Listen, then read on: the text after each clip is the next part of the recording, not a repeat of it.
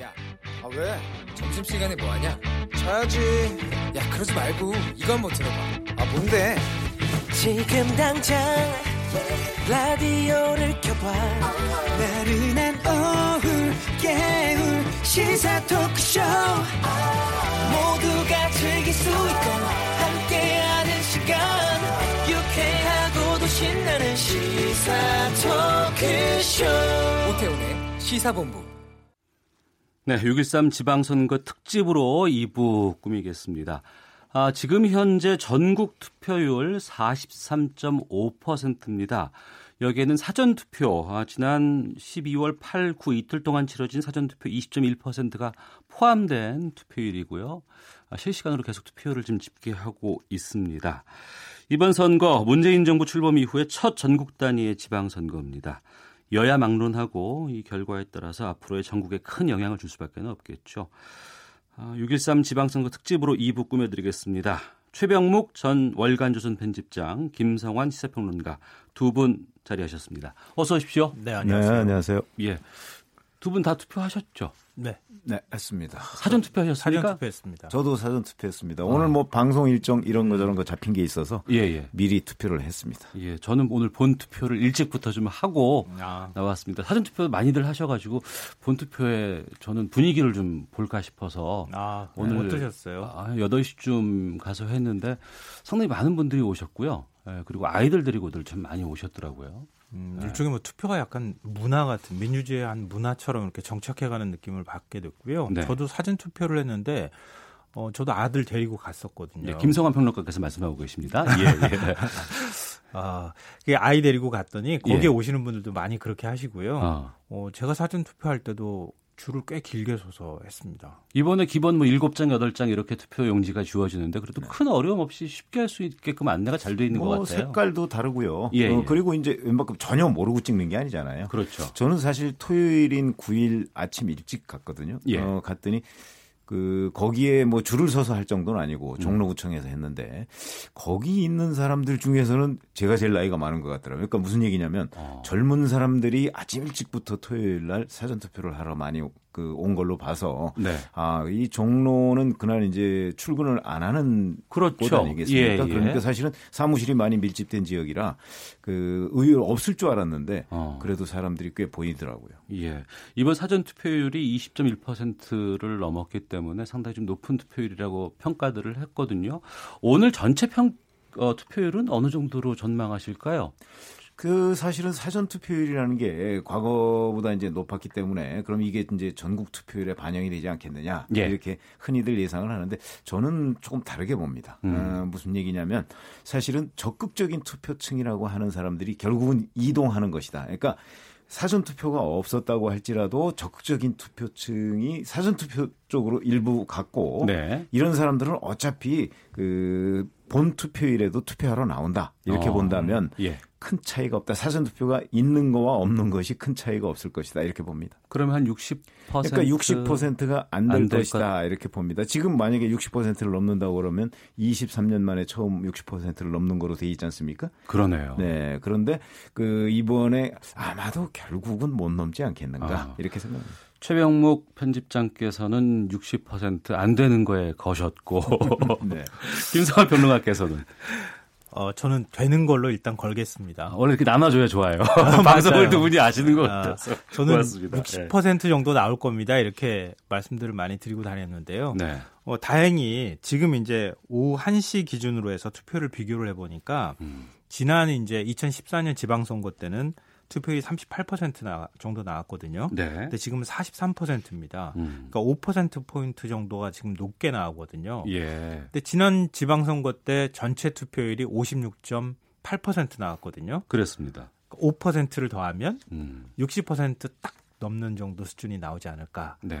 근데 지금 이제 오후 시간대 같은 경우에는 투표율 당일날 이 투표 그래프 곡선이 이렇게 굉장히 둔하게 올라가요. 네. 왜냐하면 투표하실 분들은 오전에 다 가가지고 투표를 많이 또 적극적으로 하시거든요. 임박해서는 마감 임박해서는 많이들 안 가시는군요. 네, 그렇죠. 어. 그러니까 투표율 곡선이 오전에 급- 급하게 올라갔다가 오후에는 이렇게 완만하게 이렇게 올라가는 현상이 나오거든요. 예. 그러니까 요 추세가 그대로 천천히 올라가면서 나온다고 하면은 음. 한4% 포인트 정도만 지난 어, 지방선거에 비해서 높게 나와도 한 60%는 되지 않겠습니까? 네. 그래서 저는 60%에 걸겠습니다. 예.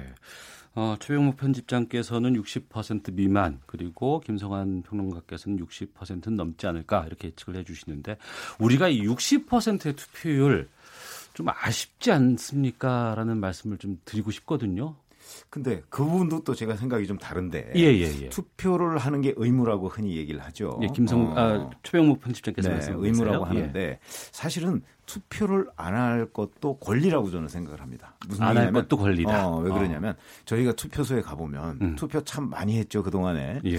그 가보면 정말 찍을 사람이 없는 경우가 많습니다. 투표를 음. 하겠다고 작정을 하고 갔는데 이 사람은 이래서 좀 안 될 것 같고 저 사람은 저래서 안 될 것 같고. 예. 그러니까 무슨 얘기냐면 각 정당에서 공천을 해놨는데 그 공천한 사람들이 전부 마음에 안 드는 거예요. 마음에 안 들 수 있습니다. 어, 예. 자 그러면 아 차라리 나는 포기하겠다 이번 음. 투표는 그것도 그 각 정당의 어떤 공천 행위에 대한 일종의 거부라고 할까 이런 정치적인 행위로 저는 저 해석을 하거든요. 예. 그렇게 본다면 투표를 해야 한다는 것은 의무고 그다음에 투표를 하지 않을 권리도 저는 있다고 봅니다. 네. 최 평론가께서 저도 말씀해 말씀을. 좀 드려야 될것 예, 같은데요. 어, 투표를 해야죠. 원칙상으로. 물론 그래서 저도 했습니다만 예, 예, 예. 아, 어, 그럼 만약에 투표율이 낮게 나오면요. 가장 예. 좋아할 만한 사람들은 정치인이라고 생각해요. 아, 정치인들이 더 좋아한다. 어차피 투표 나는 거부할 거야 라고 음. 생각해서 투표를 안 해버리면 네. 어, 아무래도 조직세가 더 많이 영향을 미치지 않겠습니까? 당락에. 예. 그럼 정치인들이 어, 우리가 그냥 공천하는 사람이 당선될 확률이 높다고 볼 수 있잖아요. 음. 그래서 오히려 각 정당이나 이런 곳에서는 거꾸로 말씀드리면 물론 이제 어느 때는 투표율이 높게 나오면 여당한테 유리하고 어느 예. 때뭐 야당한테 유리하는 이런 이제 상황 변화는 있을 수 있겠지만 정치권에서는 좋아할 수 있다. 음. 또 우리가 정치권 좋아하는 것도 국민들이 못 하잖아요. 근데 우리 국민들이 좀 더 민도를 더 적극적으로 발휘해서 그래도 그래도 마음에 안 들더라도 그 중에서 그나마 나은 사람 뽑아야 음. 그래야 지역 일꾼으로서 그 분이 좀 더 더 책임감을 갖고 일하지 않겠느냐. 그래서 네. 저는 어 최편 아, 좀 편집장님 말씀하신 게 맞지만 음. 그래도 투표하시라라는 네. 말씀을 드리고 싶습니다. 예. 좀 지역별로 투표율을 좀 짚어볼까 싶어요. 현재까지 뭐 전국 투표율은 43.5%로 나와 있고 인천 쪽이 지금 좀 저조합니다. 40%가 채안 되는 것 같고 그리고 뭐 제주하고 어 전남 쪽이 상당히 좀 높 거든요. 높죠. 이 지역별로 좀 차이가 나는 건 어떤 의미가 있을까요? 아, 최평론가께서 말씀해 주시죠. 네, 역시 그 전통적으로 보면 과거의 투표율 추이와 큰 차이가 없습니다. 예. 아, 전남북 지역이 대체적으로 높습니다. 아 원래 좀 그쪽이 원래 좀 높다. 높습니다. 어. 그러니까 그쪽은 아마 그 적극적인 투표층이 투표층이 좀 많은 데다가 예. 그다음에 일찌감치부터 그 투표할 후보를 정해놓은 유권자들이 많은 탓이 아니겠느냐 예. 아, 이렇게 생각을 합니다. 예. 거기다가 그 사실 지난 총선 때부터 해서 전남 호남 지역은 그 어떤 정당 간이 그 몰표 현상들이 좀 그 있었습니다. 예. 지난번에 뭐 잘 아시다시피 그 안철수 전 대표가 있었던 그 국민의당이 그 거의 총선에서는 석권하지 않았습니까? 그렇습니다. 그 다음에 지금은 뭐 좀 일부 또 그 민주당 분위기로 약간 그 가고 있다는 게 그동안의 민주평화당. 여론조사고 예, 예. 그러다 보니까 그런 변화에 굉장히 민감하고 예민하게 반응하던 곳이 바로 호남 유권자들이고 네. 반면에 지금 말씀하신 것처럼 그 대구라든가 인천이라든가 이런 쪽은 꼭 그렇지는 않거든요. 대구는 이제 뭐 전통적인 여권 지지층입니다만은 이번에 정권 교체로 좀 바뀌었죠.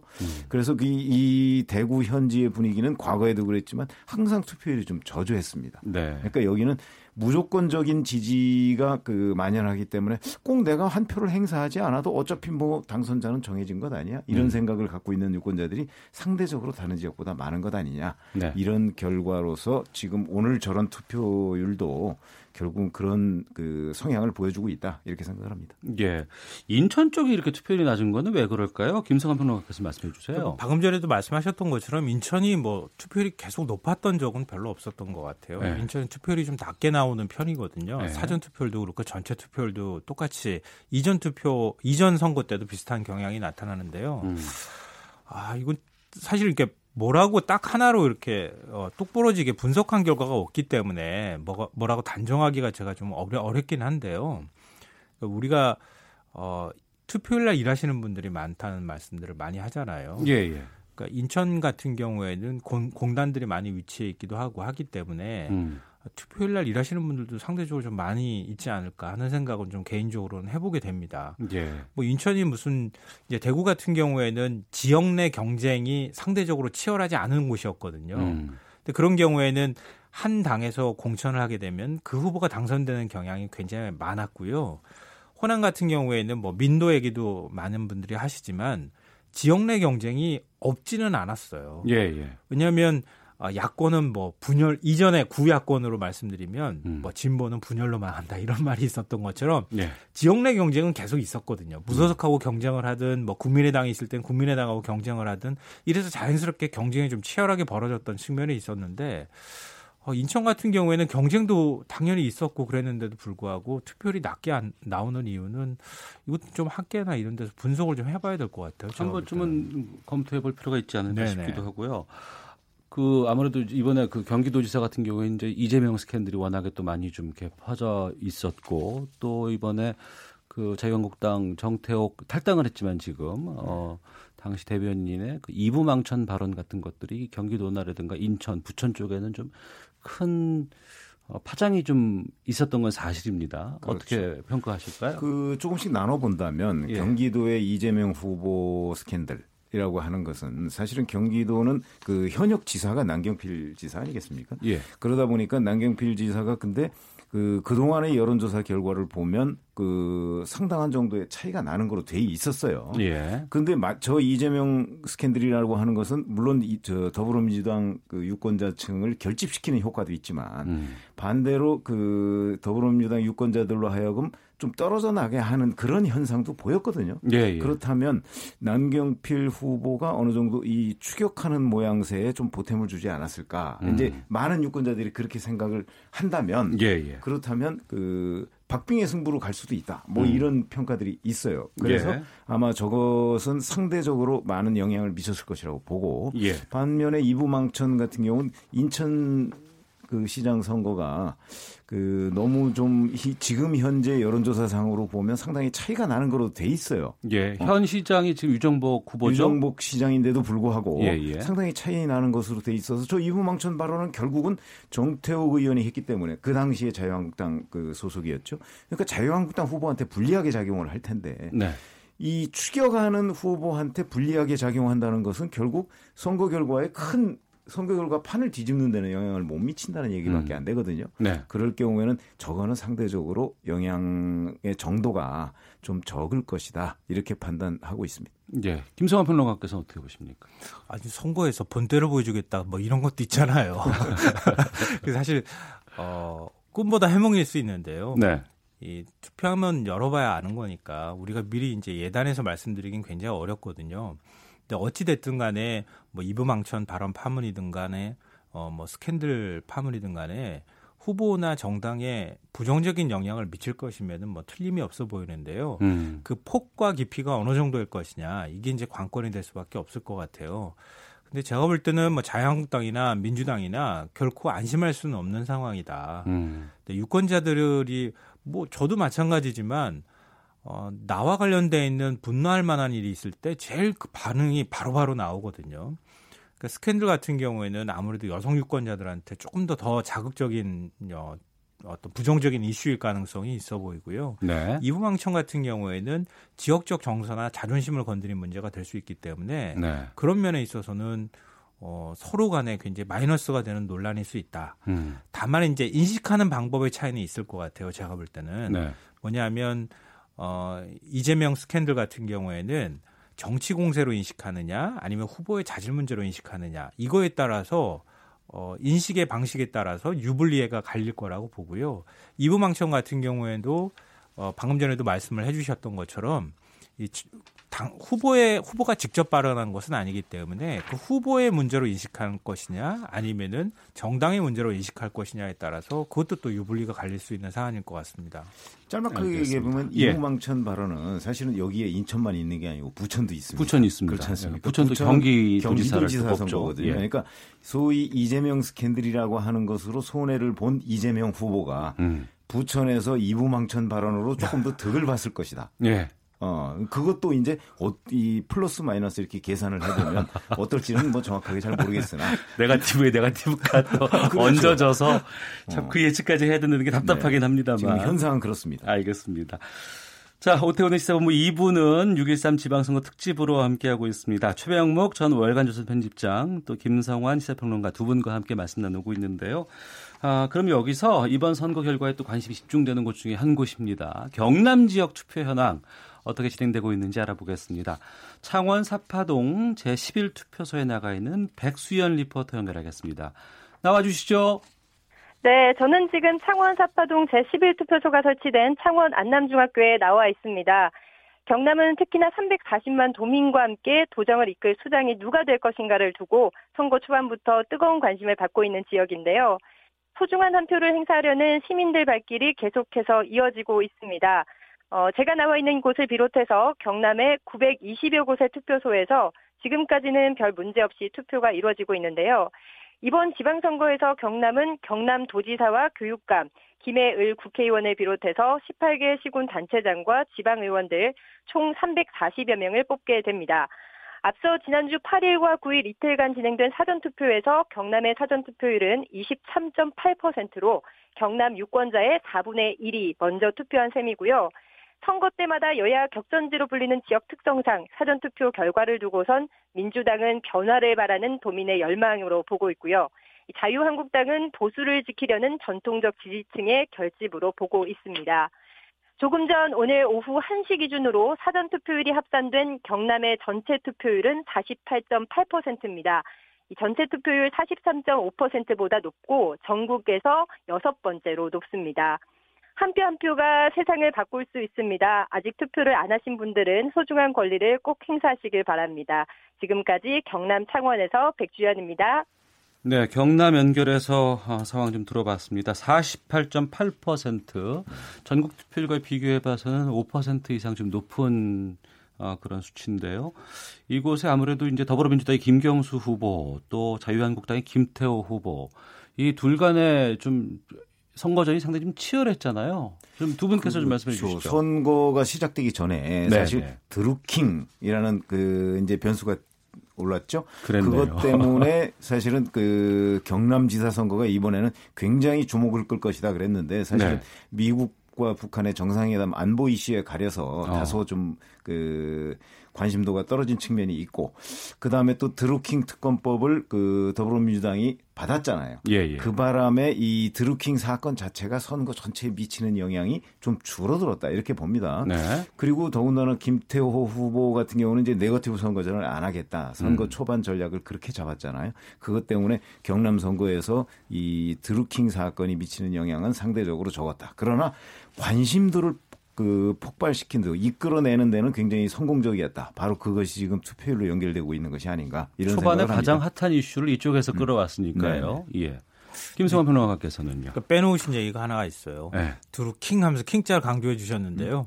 그저 한나라당하고 새누리당 때뭐 그 드루킹 아그 드루킹 문제하고 비슷하게 매크로를 돌렸다. 뭐 이것도 논란도 같이 나왔잖아요. 예, 예, 예. 그 물에 자꾸 물타기를 해버린 것 같은 이슈에 이슈가 물을 타버린 것 같은 음. 효과가 나타났다. 네. 이런 게 하나가 있을 것 같고요. 또 하나는 지금 이제 이번 지방선거의 가장 큰 특징이나 특징을 꼽으라면 여당 특히 대통령 지지율하고 자꾸 연동되는 현상이 나타난다는 거예요. 음. 근데 과거의 지방선거에서요. 여야 구도로 보면은 지방선거 결과를 가지고 얘기할 때 보통은 지방선거는 여당의 무덤이라는 표현이 사용될 정도로 여당이 다 졌어요. 그러니까 현. 현 정권에 대한 심판이 얹어져 있는 선거가 바로 그렇죠. 지방선거였기 보통 지방선거는 때문에. 그랬거든요. 예, 예. 근데 그거에 예외가 됐던 선거가 1998년 선거. 어. 그때 한 번밖에 없어요. 제가 예. 쭉그 찾아보니까 여야 구도에서 그 당시에도 어쩌면은 98년이면 김대중 대통령 때. 이, 그렇죠. 예. 그리고 IMF가 터지고 나서 바로. 그때 자민련하고 어. 미- 그 국민의 새정치 국민회하고 이렇게 연정을 했잖아요. 예, 예. 그러니까 자민련이 얻었던 그 광역자치단체장을 떼고 나서 보면은 음. 여야 구도가 거기도 비슷했거든요. 네, 네. 근데 이번 선거 같은 경우에는 어, 그런 구도가 이 여론조사 결과로 그동안에 이어져 왔던 걸 비하해서 보면은 굉장히 좀 특이한 구도가 만들어졌었다. 음. 어, 그런 면에서 경남이 거기에 직접 연결돼 있는 구도일 수밖에 없었고 특히나 김경수 후보 같은 경우에는 또 문재인 대통령을 지근거리에서 모셨던 입장이고 뭐 이런 것 때문에라도 아마 경남 지역 유권자들 입장에서 그런 부분들이 훨씬 더 많이 각인이 됐기 때문에 네, 네. 그래서 이렇게 판세가 확확 뒤집어지는 모습들이 안 나타났다는 생각이 좀 들거든요. 경남에 이어서 이제 부산 쪽으로 살짝 좀 넘어가 보면 부산은 지금 현재 지금 투표율이 41% 정도밖에 안, 안 나오고 있습니다. 네. 전국 평균과보다도 좀 떨어지고 있는 상황인데 이곳은 현직 시장과 또 네 번째 도전하고 있는 그 여당 후보 아, 이렇게 좀 선거전이 펼쳐지고 있거든요. 사실은 리턴 매치죠. 예. 지난번에도 그 오거돈 후보와 서병수 후보가 붙었거든요. 예. 근데 그때도 박빙의 승부로 박빙의 서병수 승부였습니다. 후보가 예. 승리를 했지만 자 이번에는 이제 여야가 바뀌었어요. 또 그 후보들이 네. 바뀌어서 또 다시 그 경쟁을 벌이게 됐는데 더군다나 이번에는 부산이라고 뭐 잘 아시다시피 문재인 대통령의 고향이기 때문에 문재인 대통령의 이 높은 지지율이라는 것이 음. 지금 오거돈 후보한테 직접적으로 영향을 미칠 수밖에 없어요. 네. 근데 지난번 2014년 선거 때는 오거돈 후보가 졌지만 이번에는 그렇지 않을 수도 있다. 음. 그 지난번에 워낙 박빙이었는데 이번에는 더군다나 문재인 대통령의 국정 그 운영 지지율을 업고 가기 때문에 이번은 좀 다를 것이다. 이런 게 이제 민주당의 기대 아니겠습니까? 음. 네. 반면에 이제 서병수 시장은 현역 시장이기 때문에 현역 시장이 가지고 있는 프리미엄도 있고 또 뭐 잘 아시다시피 부산이라는 게 워낙 그 자유한국당의 텃밭 이었던 곳이었기 때문에 음. 그 어떤 shy 보수 뭐 이런 사람들이 결집을 할 경우에는 서병수 후보가 그 다시 자리를 지킬 수 있, 있을 것이다 하는 게 자유한국당의 기대니까 그 결과는 이번에도 아마 박빙의 승부가 되지 않을까 이런 예상이 됩니다. 예. 그러니까 부산하고 경남 같은 경우에 이전에 이제 우리 블랙아웃 기간 전에 조사한 여론조사 결과 보면은 이 서로 간의 후보 간의 지지율 격차가 좀 벌어지는 걸로 나오거든요. 예. 근데 제가 생각할 때도 박빙이라고 보는 게 맞다. 어. 왜냐하면 지난 대선하고 비교해 보면 될 것 같아요.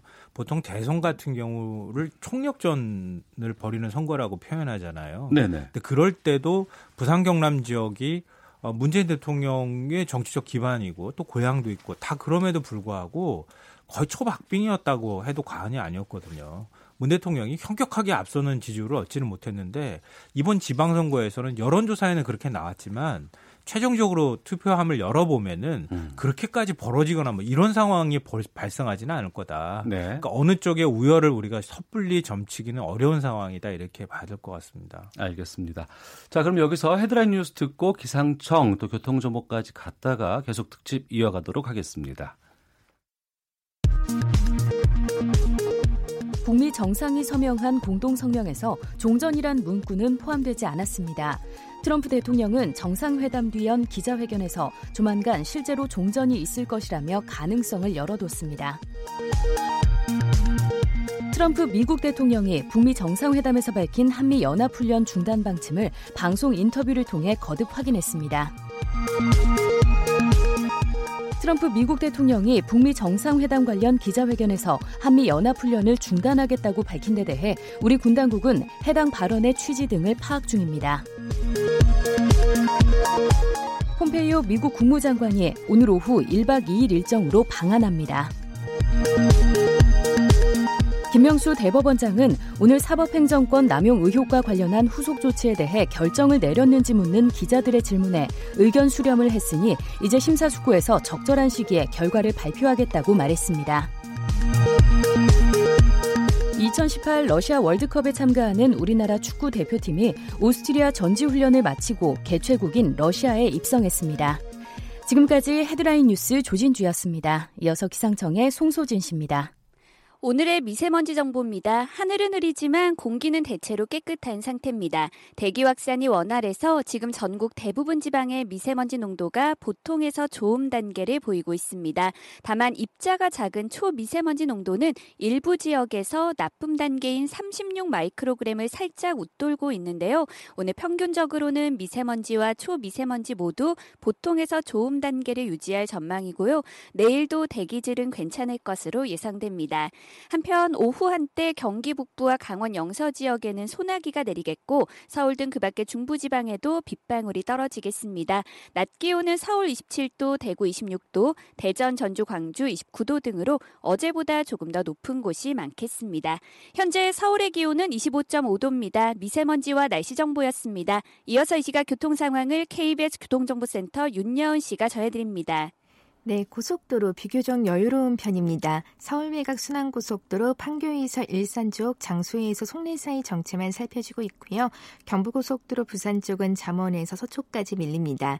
반대 서울 쪽은 돌발 상황이 생겼는데요.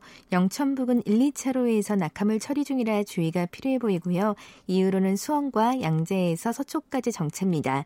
서해안 고속도로 금천 일대 양방향으로 정체고요. 목포 쪽은 송악 부근 3차로에서 장애물 처리 중 이니까 잘 살펴 지나셔야겠습니다. 이외에 고속도로는 모두 수월합니다. 서울 시내 간선도로 중에서는 강변북로 일산 쪽인데요. 원효대교에서 마포대교 사이 1차로에서 사고 처리 중이라 일대 지나기 어렵고요.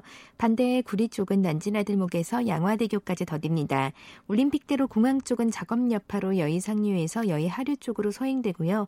북부간선도로 도심 쪽 묵동에서 하월고까지 밀립니다. KBS 교통정보센터였습니다.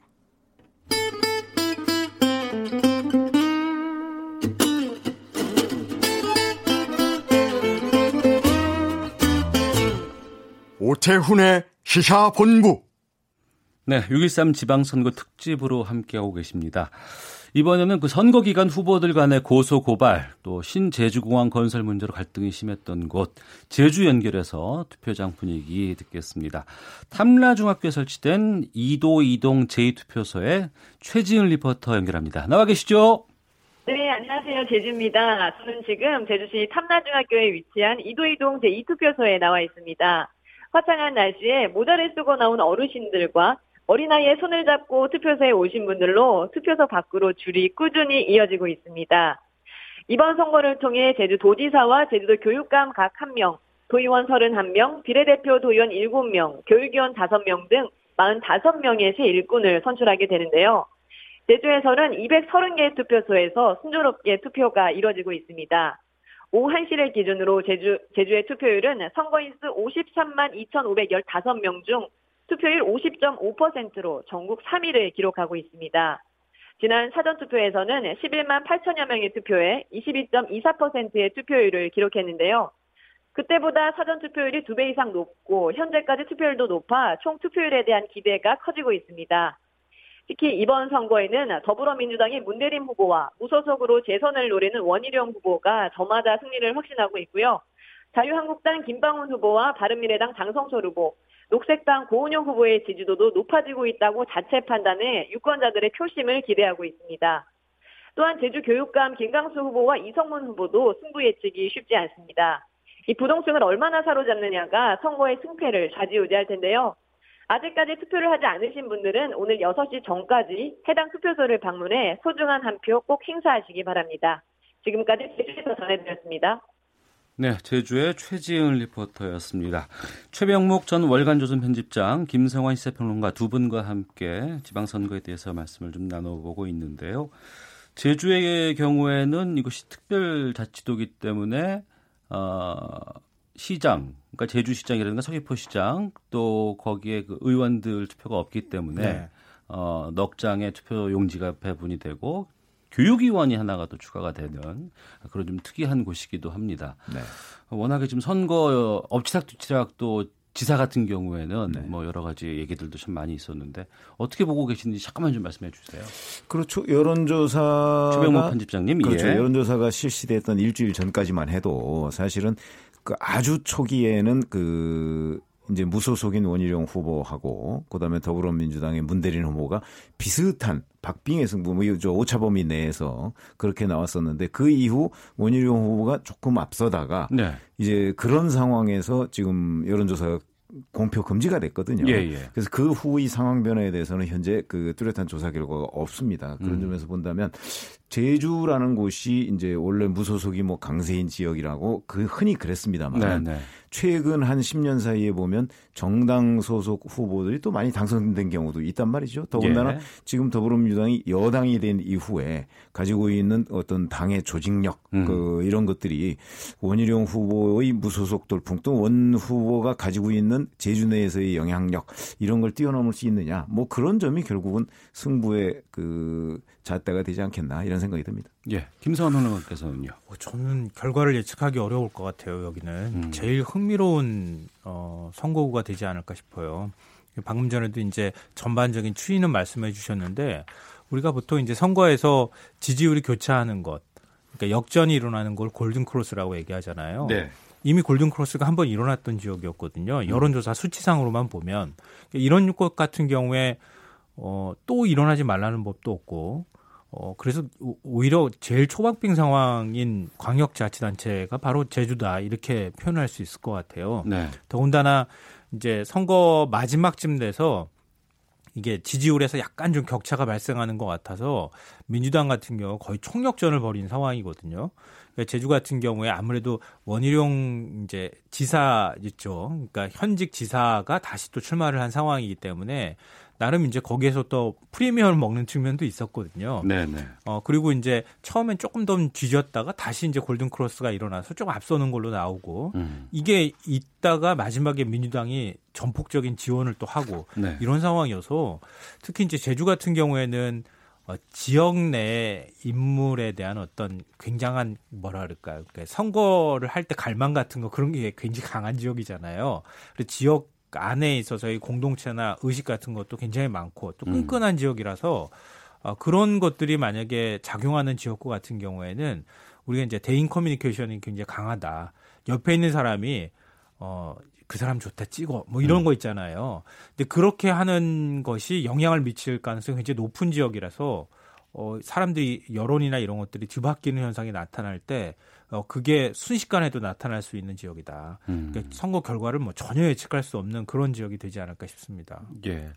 어, 지금 실시간으로 투표율이 계속 올라가고 있습니다. 지금 현재 전국적인 투표율은 43.7%까지 지금 나오고 있는데요. 이번에는 보면은 투표 뭐 동료라든가 뭐 여러 가지 투표 인증샷 관련 규정들도 상당히 좀 그 전보다는 좀 유화해졌다는 얘기들 많이 있습니다. 그리고 이제 연예인들 통해서 투표 동료하는 것들도 좀 많이 나와 있고 이런 부분은 좀 긍정적으로 봐도 되지 않을까 싶거든요. 네, 어, 그렇죠. 예, 예. 어, 사실. 과거에는 이 투표 인증샷이나 내가 누구를 찍었다 뭐 이런 것들을 제대로 올릴 수가 없게 돼 있어요. 왜냐하면 그것도 사실상 선거 운동이라고 볼 수 있는 측면이 있어요. 예. 어, 예를 들어서 자 내가 좋아하는 연예인이 있는데 그 연예인이 인증샷을 찍어서 누구 찍었다고 아, 누구 찍었다고 올렸다. 그렇죠. 올렸다 예, 이러면은 이제 이게 문제가 되는데 예. 그런 것들이 이제 선관위 유권 해석상 그 최근에는 좀그 다소 완화가 됐습니다. 예. 그래서 사실은 어느 후보를 찍었다는 것만 명확하게 표시만 하지 않는다면 어. 그렇다면 뭐 투표를 찍었다, 네. 투표를 했다, 내가 네. 사전 투표해서 뭐 이런 정도는 충분히 할 수 있고 음. 또 또는 투표 동료 운동, 투표를 하자, 뭐 누구에게 하자는 얘기가 아니고 그냥 투표를 하자 이런 정도는 계속해서 그 일종의 장려하고 있는 그런 상황이거든요. 그래서 네. 특히 이제 청년들한테 영향력이 큰 그 연예인들이나 이런 사람들은 그 이런 운동 자체는 그렇게 바람직한 것이다 이렇게 평가를 해야 되겠습니다. 예, 전통적으로 또 20, 30대 투표율이 참 낮았다 그동안은 음. 또 원래 투표를 잘 하지 않는 층 이렇게 규정하기도 했었습니다만 지난 대선 이후로는 또 젊은 층들의 투표 참여가 상당히 좀 이렇게 고무적으로 올라가는 것들도 좀 실시간으로 확인할 수 있었고요. 그 지난 대선이 조금 좀 특이한 선거이긴 했어요. 네. 왜냐하면 10대 후반부터 20대, 30대 중간 넘어가는 그 세대들 같은 경우에는 투표율이 보통 이전 그러니까 지난 대선 빼고 음. 이전 선거를 보면은 한 50% 정도대밖에 안 나와요. 어. 근데 30대 후반을 기점으로 해서 점점 점점 투표율이 올라가서 마지막에 70대까지 가면 투표율이 한 80%까지 올라가는 현상들이 나타났거든요. 음. 근데 지난 대선 같은 경우에는 20대, 30대 투표율도 상당히 많이 올라갔었어요. 네. 그러니까 그만큼 이제 관심이 있고 투표 참여 열기가 뜨거웠던 선거라고 볼 수 있는데요. 다만 이제 지방선거만 가지고 비교를 하면은 이전에 제가 먼저 말씀드렸던 투표율 패턴이 그대로 사실은 반복되는 현상들이 나타났거든요. 예, 예. 근데 사전 투표가 조금 더 정착됐을 되는 현상하고 음. 젊은 층이 투표 의지가 좀 높아지는 현상하고 어느 정도 연동돼서 이번에 투표 결과로 나타나는가 투표율로 이걸 좀 한번 주목해 볼 필요가 있을 것 같고요. 네. 아, 그리고 전체 투표 결과와 젊은 층이 투표를 했을 때 나타나는 영향을 어느 정도 미칠 수 있는가 이것도 사실 연구 대상이 될 수 있을 것 같아요. 네. 근데 이전에는 어, 지지난 대선이죠. 지지난 대선 때는 젊은 층의 투표 참- 참여 열기가 그 당시에도 좀 높았다는 평가는 있었는데 결국 세대 간 대결 현상이 나타나면서 그게 제대로 영향을 미치지 음. 못했거든요. 그래서 이번 지방선거에는 어느 정도 영향을 미치는지는 조금 더 봐야 될 것 같습니다. 네. 아, 오늘 전국 주요 투표소 연결해서 투표 상황도 좀 듣고 있는데요. 창원과 제주에 이어서 이번에는 광주를 연결해 보겠습니다. 아무래도 이쪽은 더불어민주당 또 민주평화당의 경쟁이 치열하지 않을까 싶은데요.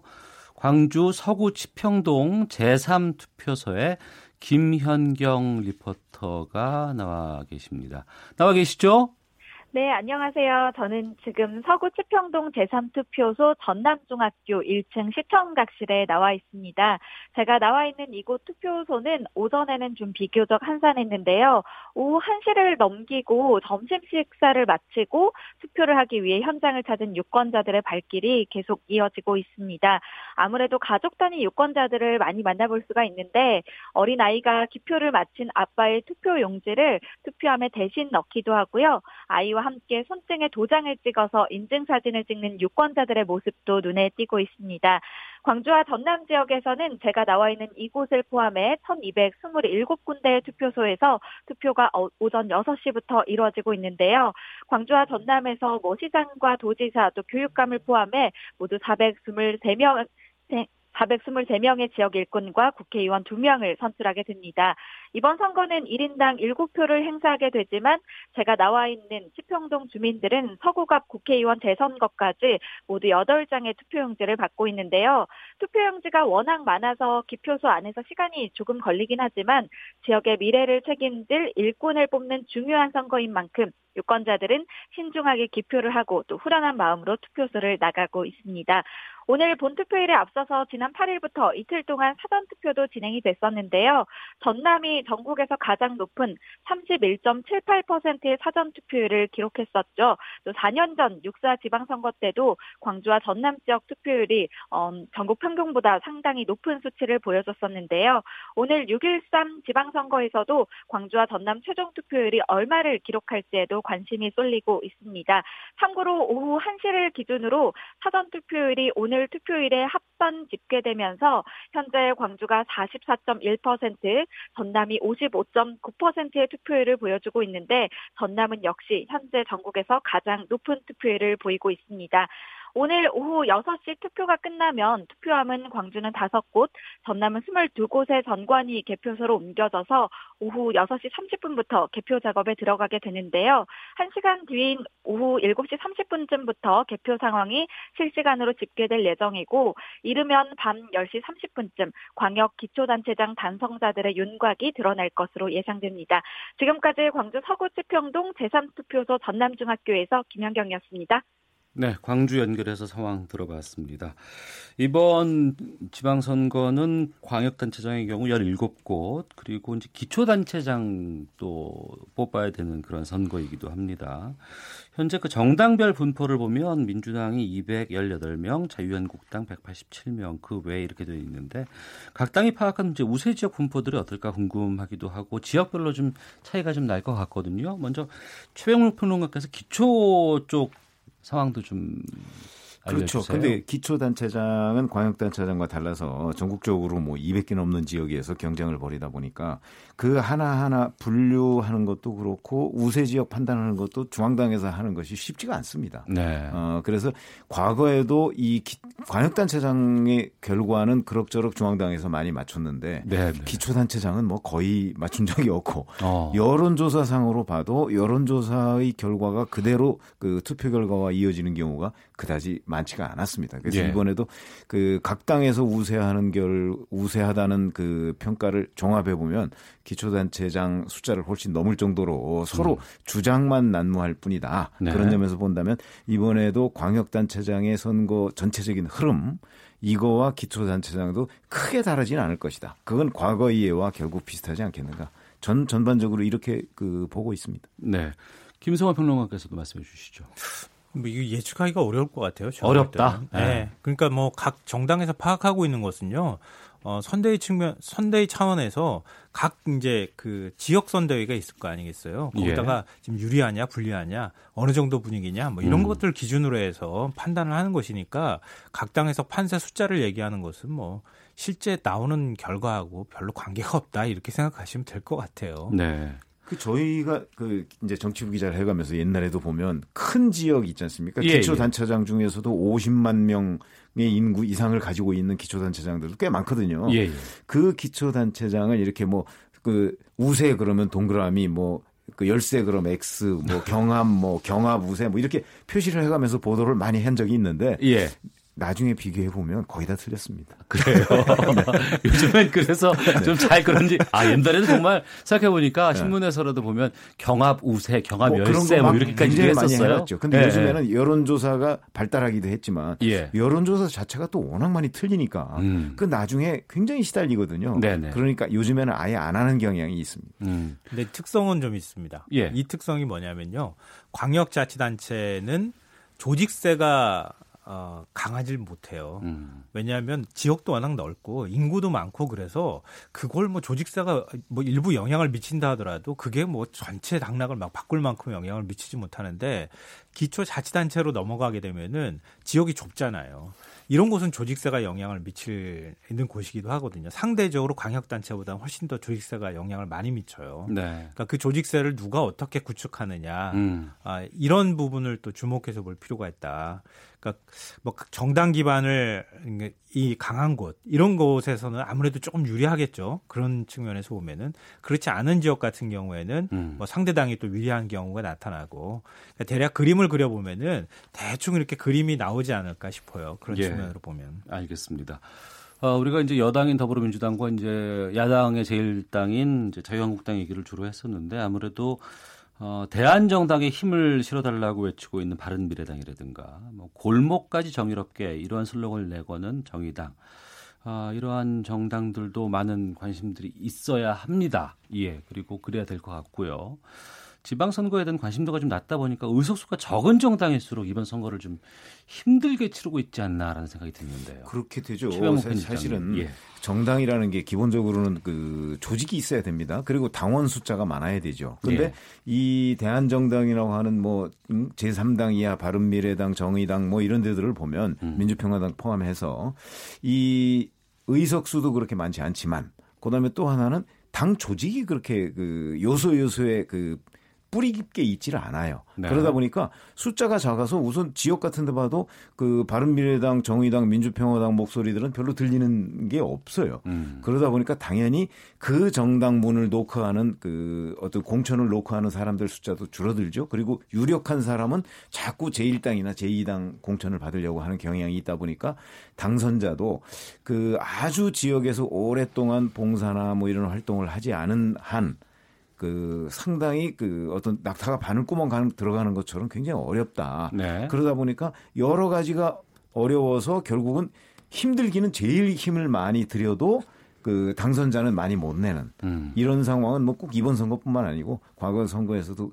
돼 있었는데 그런 거는 그 좀 대안을 얘기해 보자면 제도적으로 이런 소수의 목소리도 좀 반영할 수 있는 방안 이런 걸 정치권에서 연구했으면 어떻을까 이런 생각이 듭니다. 네. 어, 저는 어, 조금 좀 생각이 다른데요. 예. 어, 이번에 이제 우리 그 투표하는 거 일곱 일곱 장 투표용지 안에는 정당 투표하는 게 두 장이 들어가 있어요. 비례가 두 개가 있죠. 예. 예. 근데 시의원과 구의원. 그렇죠. 네. 근데 그 보통 이제 그 정당 규모가 작은 곳에는 단체장 후보를 잘 못 내거나 지역 조직이 없기 때문에 그 부분에 있어서는 어, 선거에 있어서 좀 불리한 상황에서 시작을 하고 굉장히 고전을 하는 경우가 있는데요. 이번 같은 선거에서는 어, 저는 이 바른정당인 아 바른미래당이나 아니면 정의당의 득표율이 얼마나 나오는지 좀 유심히 살펴보시라는 말씀 드리고 싶어요. 아, 의회 비례표에서. 네네. 네. 왜냐하면 이게 일종의 이제 교차 투표나 분산 투표라고 얘기하는데요. 자치단체장은 내가 지지하는 정당을 중심으로 해서 후보자한테 투표하는 경향이 강한데요. 음. 정당 투표 같은 경우에는 어그 이 단체장한테 투표했던 분들이라도 내가 아, 이 사표가 될까봐 걱정이 돼서 투표하는 분들이 아니라 어, 내가 진짜 내 성향에 가까운 사람들을 여기 정당 투표에서만큼은 찍겠다고 하는 사람이 나타날 수 있거든요. 예를 들면은 지난 대선 때 문재인 이제 당시 후보한테 어, 이 후보 쪽에서 많이 얘기했죠. 아, 좀 더 이 진보 성향의 표를 더 많이 갖고 오려고 정의당에서 정의당 지지자들도 우리 좀 지지해 달라 이런 얘기 했었잖아요. 음. 근데 정의당 지지자들 입장에서 아 내가 투표 안 하면은 또 문재인 대통령 당선 안 될까봐 걱정된다고 투표했다고 하는 사람들 꽤 있었거든요. 이번 지방선거 같은 경우에는 그런 부담에서 훌훌 벗어나서 음. 어, 정의당 성향을 갖고 있거나 아니면 좀 더 진보적인 표가 정의당으로 정당 득표로 갈 가능성도 있다. 네, 네. 바른미래당 같은 경우에도 지금 사실은 자유한국당에 대한 어, 지지율이 좀 나, 상대적으로 낮은 상태에서 음. 보수 쪽 후보가 저 당선 안 되면 어떡하나라고 걱정하시는 분들이 있기 때문에 단체장 선거에서는 어 아무래도 좀 보수 쪽 성향이 강한 후보한테 투표를 할 수 있지만 정당 투표에서는 내가 좀 다른 투표를 하겠다고 생각하시는 분들 같은 경우에는 자유한국당이나 바른미래당 중에서 고민하실 수 있거든요. 네. 그래서 정당 득표를 한번 유심히 보시면 이후에 정계 개편 구도라든가 이 국회 구도에까지 영향을 미칠 수 있으니까 그걸 판가름해 보실 수 있을 것 같습니다. 예. 이번 지방선거 북미 정상회담이라든가 여러 가지 것들이 좀 많은 이슈가 있는 가운데 치러지고 있는 지방선거입니다. 하지만 또 내 지역의 일꾼을 보면 중요한 선거기도 하고요. 아, 이제 뭐 투표 남은 시간은 4시간 정도밖에 남질 않았는데 아, 두 분께서 이번 투표에 대한 의미들 좀 마무리로 좀 말씀을 좀 부탁드리겠습니다. 먼저 아, 최병우 평론가께서 한 1분 정도 시간 드릴게요. 네, 그 선거 투표를 하시는 분들이 앞으로 이제 4시간 정도 투표할 시간이 남아 있습니다. 근데 대개 자기 한 표의 가치를 굉장히 낮게 평가하는 경향이 있어요. 네. 자, 이제 투표를 안 하신 분들은 이 4시간만이라도 내 한 표가 승부를 가를 수 있다. 이런 생각으로 저는 그 투표를 하시는 게 좋다. 과거에 보면 국회의원 선거 때 왜 세 표 차이로 낙선한 분도 있었잖아요. 아, 맞습니다. 그렇죠. 어, 그래서 이제 뭐 그분은 자기 이름에다가 그 음. 뭐세표 이렇게 붙여가지고 다니고 뭐 그런 적도 있었는데 그렇듯이 하여튼 한 표가 가지는 의미가 본인이 생각하는 것보다 훨씬 더 클 수 있다는 걸 자각하고 그 오늘 하루 남은 시간에 투표 안 하신 분들은 투표를 하시길 바라겠습니다. 예, 김성호 평론가님. 저도 공보 나 보내온 걸 굉장히 꼼꼼하게 봤는데요. 잘 구분 못하겠는 후보, 어느 후보를 찍을까봐 고민됐던 후보도 있었거든요. 예. 심지어 저도 좀 그런 것들을 갖게 되는데 유권자분들도 비슷한 생각 하실 수 있을 것 같아요. 근데 그래도 그 중 안에서 최대한 골라서 괜찮은 음. 후보를 뽑아야 되는 상황이니까요. 특히 이제 교육감 후보 같은 경우에는 사실은 너무 구분 안 된다 이렇게 말씀하시는 분들이 많은데요. 네. 어, 교육감 후보에도 좀 더 공부 열심히 보시고 공부하셔서 음. 투표 꼭 하셨으면 좋겠습니다. 알겠습니다. 자, 지금까지 지방선거 특집으로 함께했습니다. 최병목 전 월간조선 편집장, 김성환 시사평론가 두 분과 함께 말씀 나눴습니다. 오늘 두 분 말씀 고맙습니다. 네, 고맙습니다. 감사합니다. 예. 오태훈의 시사본부 오늘 준비한 소식은 여기까지입니다. 오늘 오후 5시부터 저희 KBS 1라디오에선 6.13 지방선거 개표 방송 2018 선택 대한민국 우리의 미래 준비되어 있습니다. 여러분의 많은 청취 부탁드리겠습니다. 시사본부 오태훈이었습니다. 내일 12시 20분에 다시 인사드리겠습니다. 안녕히 계십시오.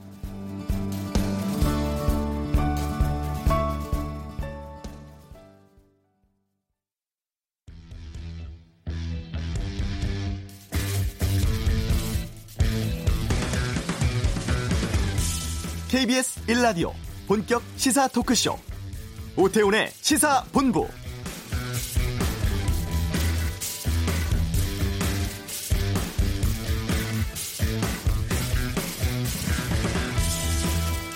정치에 참여하기를 거부함으로 인해 받는 벌 중에 하나는 자신보다 못한 사람의 지배를 받는 것이다.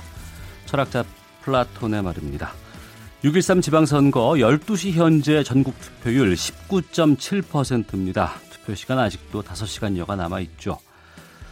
미국 정치학자 프랭클린 피 아담스는 선거는 누굴 뽑기 위해서가 아니라 누구를 뽑지 않기 위해 투표하는 것이다 라고도 했습니다.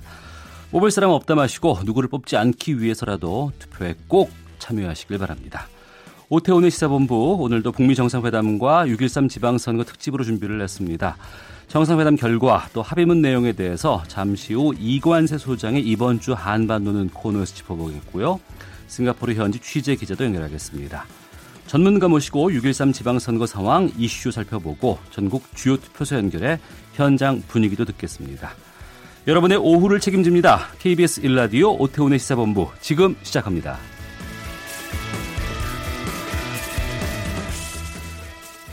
이 시각 가장 핫하고 중요한 뉴스를 정리해드리는 김기화 기자의 방금 뉴스 시간입니다. KBS 보도국 김기화 기자 어서 오십시오. 안녕하세요. 역사적인 북미 정상회담 소식부터 좀 전해주시죠. 네, 뭐 이따가 뭐 싱가포르도 연결하신다면서요. 예, 예. 그러니까 저는 뭐 짧게 한번 훑어보고 넘어가겠습니다. 아, 어제 보시겠지만 합의문 내용은 다 들으셨죠? 네. 간략히 한번 정리하자면요. 어, 새로운 북미 관계를 수립하고 어, 한반도의 평화 체제를 수립하고 한반도의 완전한 비핵화를 위해 노력하고 그리고 미군 전쟁포로 그리고 유해를 송환한다 이 네 개죠. 음. 네. 딱 들었을 때 어떤 느낌이셨나요? 구체적인 방안이 없지 않나라는 의견도 많이 나오더군요. 네, 마지막 네 번째 항 말고는 딱히 뭐 구체적인 건 나오지 않았는데요.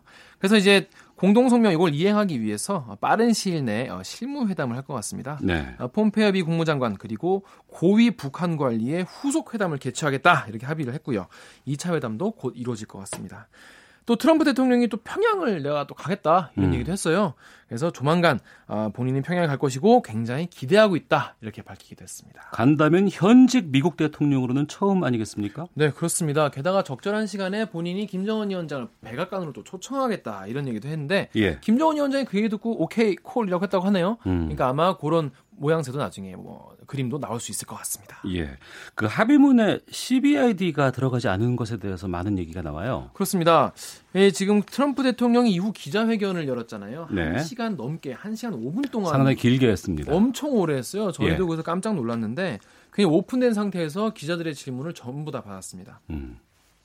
이제 원래 이제 이 합의 진행할 때 북미 회담을 진행할 때 합의문이 뭐가 나오냐 베스트 가장 좋은 시나리오는 비핵화와 체제 안전을 교환하는 데 대한 의지를 확인하고 예. 이것이 비핵화의 로드맵의 timetable 다 영어네요. 그러니까 비핵화가 어떻게 진행될지에 대한 계획에 대한 일정에 대한 것이 명시가 시간표. 뭐 이런 거죠. 예. 언제까지 뭘 한다. 올해 안으로 뭐 한다. 뭐 이런 음. 게 나오면은 좋고 그리고 실무 협의 제도화 이런 거면 성공적이었다라고 봤는데요. 거기다가 행동적 어, 초기 조치. 그러니까 예를 들어서 뭐 지금 있는 핵무기는 다 뺀다. 뭐 그런 거 있잖아요. 그런 게 담겨 있으면 아, 더할 나위 없이 성공이다라고 봤는데 이번에 어떤 시한이야 이런 것도 없고 또 초기 조치 같은 것도 안 담겨 있었단 말입니다. 네. 그래서 게다가 CVID, 그러니까 절대 우리는 포기할 수 없다라고 계속 얘기를 했잖아요. 음. 이것도 안 담겨 있어서 왜 이거 안 담겨놨냐는 굉장히 뭐랄까 좀 공격적인 질문이 많이 나왔습니다. 예. 그래서 이제 트럼프 대통령이 대답한 게 그때 시간이 없어 못했어 이런 식으로 대답을 했어요. 네. 근데 이건 사실 뭐 정상 간의 합의에선 말도 안 되는 얘기죠. 지금까지 그런 얘기 들어본 적 있습니까? 정상회담 했는데 시간이 없어 우리 제대로 합의 못했다. 음. 그래서 이거 같은 경우에는 본인이 어, 실수를 좀 인정하는 것 아니면 어떤 정치적 12일에 딱 모습을 봐왔기 때문에 실제로 좀 촉박했을 가능성. 이거 둘다 사실 비판받아 마땅한 얘기인데 이렇게 지적을 하니까 트럼프 대통령이 어, 완전한 비핵화라는 데 약속을 했기 때문에 그거면 충분하다. 앞으로 이제 더 이거에 대해서 실무 합의를 해가면 된다. 이런 식으로 얘기를 했습니다. 네. 그리고 트럼프 대통령이 그 한미 연합 훈련 중단을 얘기했어요. 그러니까 이게 거의 지금 구체적으로 나온 액션 중에서는 거의 유일한 건데요. 네. 어, 군사적 위협의 해소 일환으로 북한이 계속 반대해 왔죠. 한미 연합훈련 중단할 수 있다 이렇게 말했습니다. 북한과 협상하는 상황에서 군사 훈련하는 건 부적절하고 도발적이라는 건데요. 또 훈련 중단하면은 돈도 아낄 수 있다 이렇게 얘기했어요. 네. 두 주인공은 서로가 뭐 생각보다 대화가 잘 됐다 이렇게 평가하는 것 같습니다. 네, 초반에는 트럼프 대통령이 1분만 보면 알 수 있다. 아니면 바로 나올 거다 이렇게 얘기했는데요. 예. 아, 트럼프 대통령이 미국 ABC 방송과 인터뷰를 했어요. 어제 했는데 예, 방송국에서 어떻게 그런 잔인한 독재자의 말을 믿을 수 있냐라고 물어봤더니 평생 사업을 해온 본인의 직감으로 김정은 위원장은 믿을 수 있다라고 말했습니다.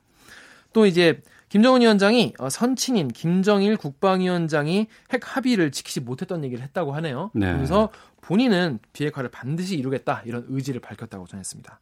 또 아까 말씀드렸다시피 향후에 추가 협상을 통해서 북핵을 모두 폐기할 것이라고 강조했습니다. 예.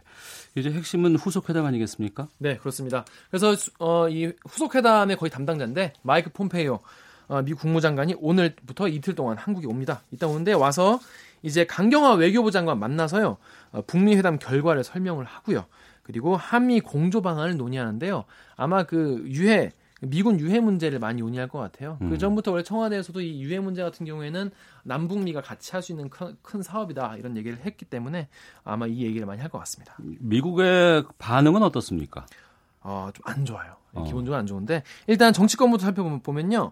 어, 미국 공화당은 어, 북미 정상의 역사적 만남이라는 데 의미를 부, 부여했고 또 야당인 민주당은 어, 일방적으로 북한의 양보한 협상이라고 비판했습니다. 예, 우리랑은 정반대인 것 같은데요.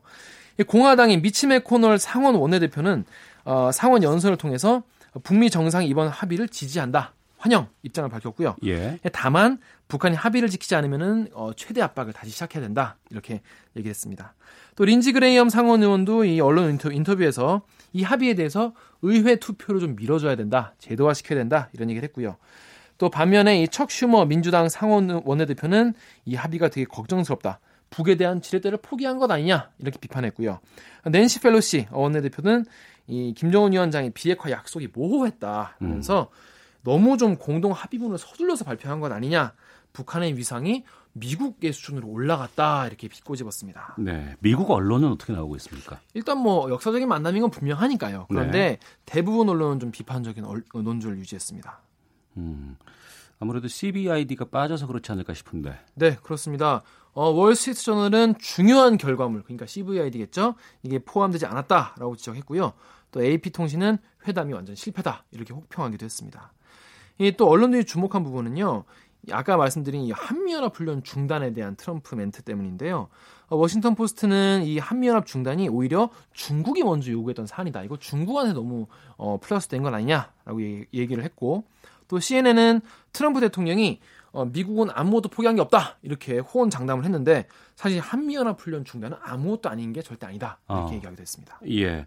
북한 매체도 대대적으로 보도를 했다고요. 원래 이렇게 안 하거든요. 지금 김정은이 지금 북한에 가지도 않은 상태인데 음. 내면에 걸쳐서 어, 30여 장의 사진을 실어가면서 관련 사실을 자세히 전했습니다. 어, 공동 성명 합의 조항 4개도 그대로 어, 소개를 했고요.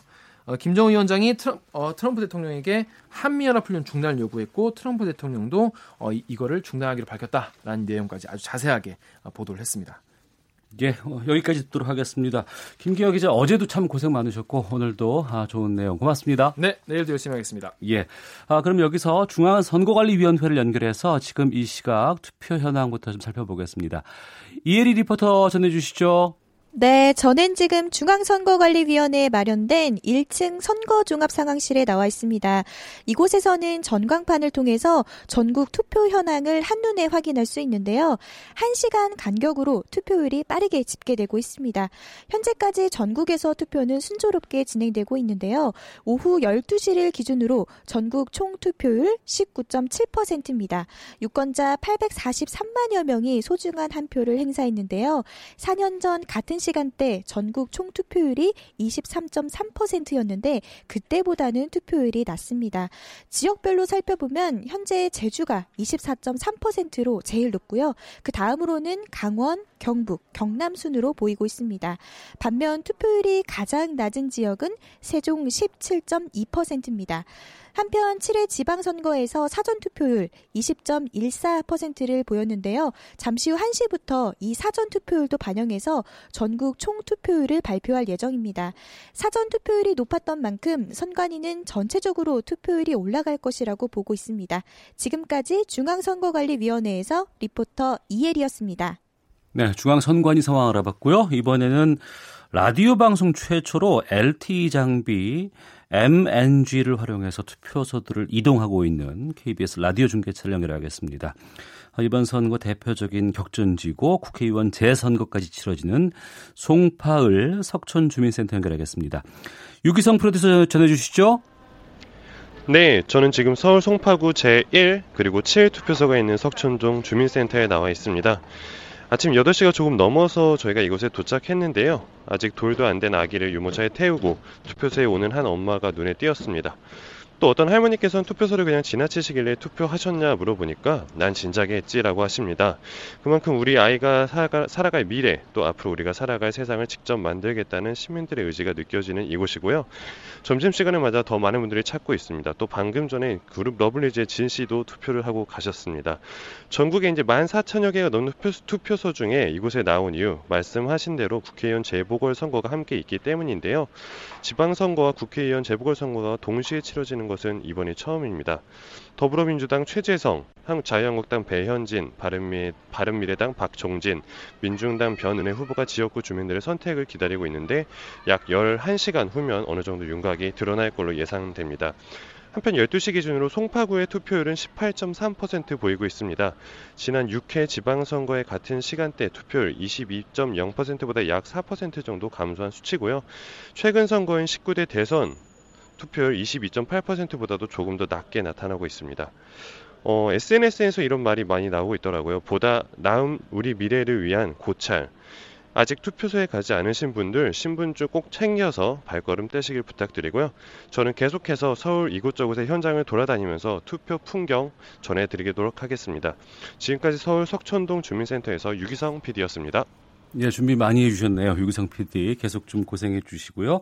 계속해서 교통 상황 듣겠습니다. 교통정보센터의 윤여은 리포터입니다. 네, 고속도로 여유롭습니다. 평소 평일, 평일 낮 시간보다도 교통량이 적은 편인데요. 경부고속도로 서울 쪽 수원과 양재에서 서초까지 정체고요.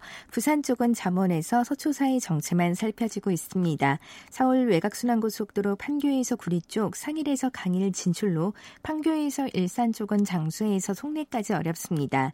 서해안고속도로 목포 쪽은 금천 부근에서 주춤하고요. 이후 송악 부근엔 돌발 상황이 생겼습니다. 3차로에 에서 장애물 처리 중이니까 잘 살펴 지나셔야겠습니다. 서울 시내 간선도로 중에서는 서부간선도로 안양 쪽인데요. 목동교에서 금천교까지 서행되고 반대 성산대교 쪽은 고척교에서 성산대교 남단까지 더딥니다. 강변북로 일산 쪽 반포대교에서 한강대교와 마포에서 양화대교까지 속도 떨어져 있고요. 동부간선도로 의정부 쪽은 전 시간에 있던 작업 여파로 월계일교에서 수락 지하차도까지 밀립니다. KBS 교통정보센터였습니다.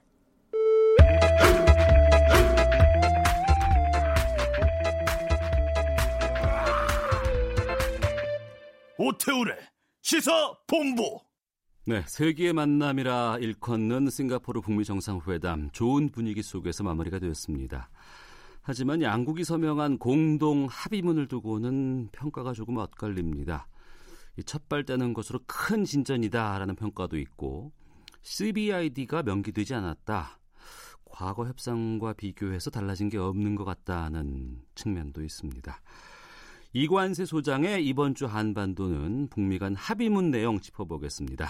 전 통일부 차관이신 이관세 경남대 극동 연구소장과 말씀 나누겠습니다. 어서 오십시오. 안녕하세요. 예. 아, 트럼프 대통령과 김정은 국무위원장 회담의 두 주인공은 성공적인 협상이다 이렇게 자평을 했는데 어, 이 소장께서 보시기에는 어떻습니까? 네, 뭐 이번 그 역사적인 북미 정상회담은 역시 그 70년에 적대 관계를 해소하는 이 첫 만남이었고 첫 걸음이었습니다. 예. 그래서 나름대로 역사적인 의미가 있고요.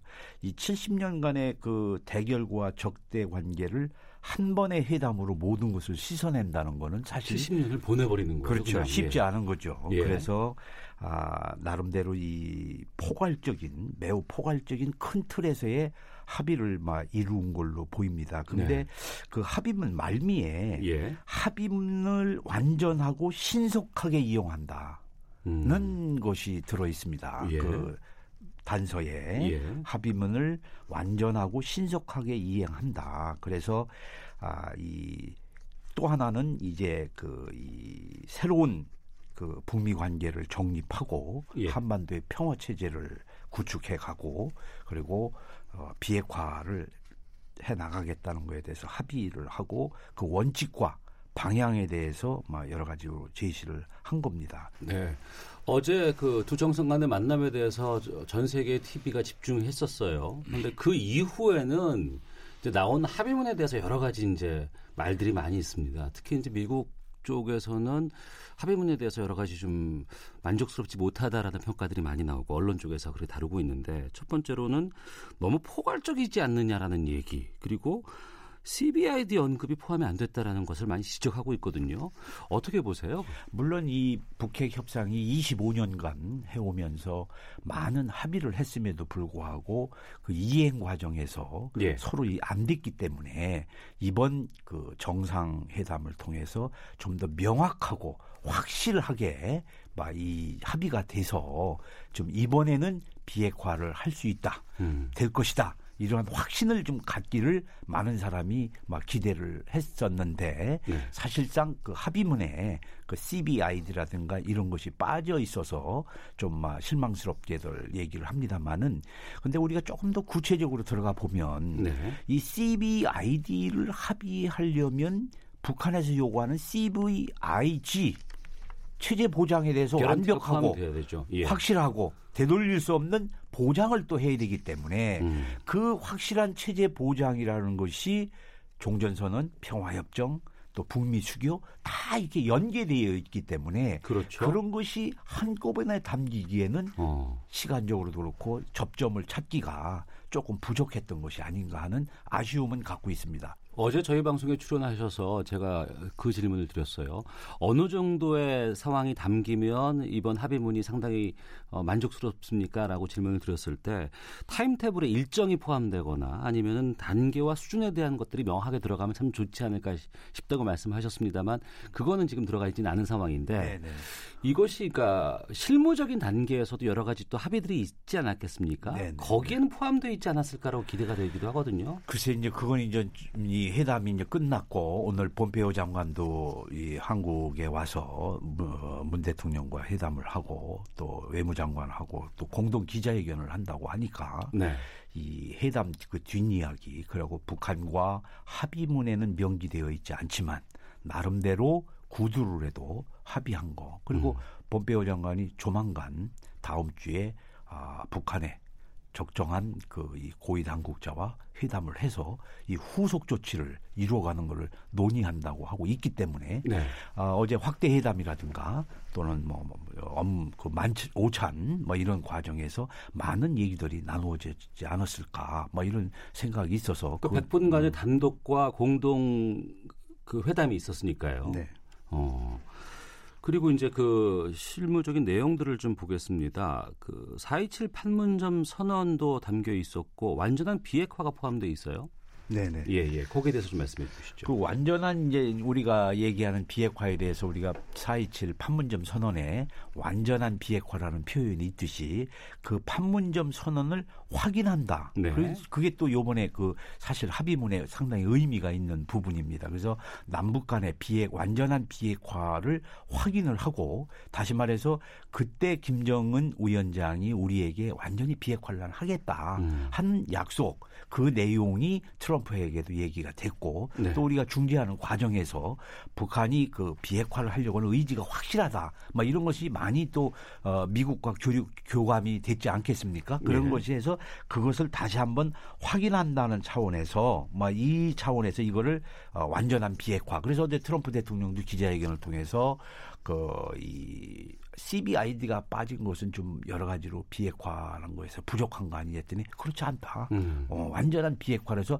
아주 강한 표현을 했고 거기에 대해서 많은 얘기를 나눴다. 그리고 조만간에 김정은 위원장이 거기에 따른 조치들이 아마 있을 것이다. 이렇게 얘기하는 걸로 봐서는 앞으로 향후에 이 이행 과정, 이 조치 내용들이 아마 많이 연속적으로 일어나지 않을까, 뭐 이런 생각입니다. 그 CBID에서 V 그 검증 가능하고 I 불가역적이다. 이것은 명기되지 않았지만 이것은 앞으로의 추진 과정에서 이뤄나가겠다는 게 기자회견 내용 아니었습니까? 그렇죠. 네, 어. 그래서 어, 이 완전한 비핵화라는 것이 아, 강력한 것이라고 얘기를 하면서 어, 두고 보면 알 것이다. 뭐 이렇게 얘기를 하면서.